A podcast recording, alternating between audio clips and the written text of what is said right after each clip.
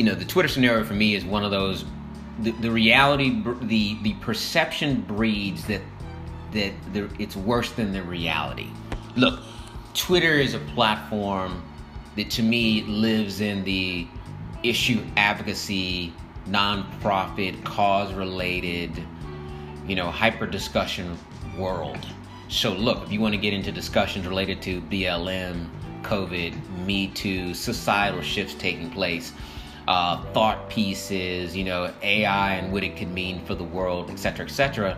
I think that's very much a solid breeding ground for what Twitter was really built for when you start understanding the mechanics of the feature set, how people use it, why all the grumpy people show up versus the happy people, and you know that that's always been its ethos. I, I think brands, agencies have been locked into spending on Twitter for years and maybe without proper just cause, and now have been given a reason to turn it off uh, without having to admit maybe we shouldn't have been spending all that money in the first place because we're a brand in this category and what value does it really have to be there other than reach?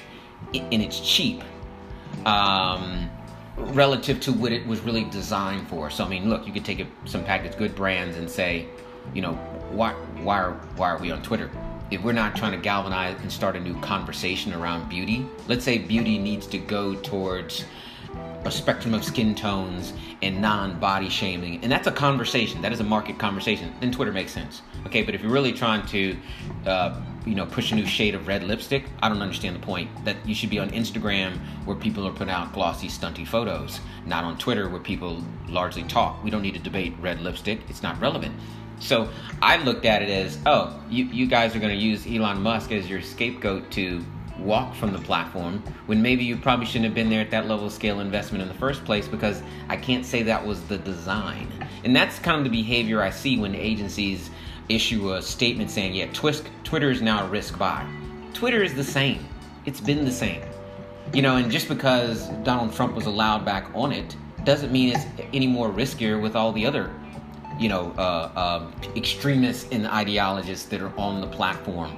Getting rid of one doesn't now make, or adding one doesn't make it more safe or less safe.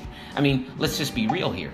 So, and then to say that, hey, we don't agree with the executive decision making process, again, that of uh, the leadership, that doesn't discredit the viability of people's willingness to debate and chat and go back and forth. The executive decision makers aren't in the conversations, moderating them as you know what I'm saying, like it's a like it's a panelist.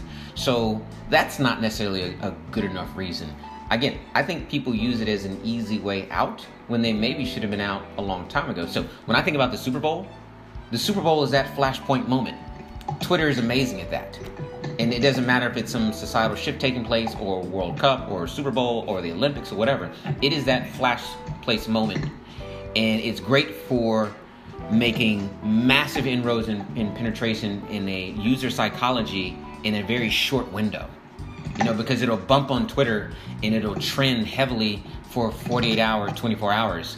And that's what the Super Bowl is all about. It's about a flashpoint that trends with a, a, a long tail uh, from its height ascent of when a spot debuted. So why would you turn off the mechanism that is that is amazing at gaslighting that for another one because Instagram, unless you're posting highlights from the Super Bowl. Can I say, well,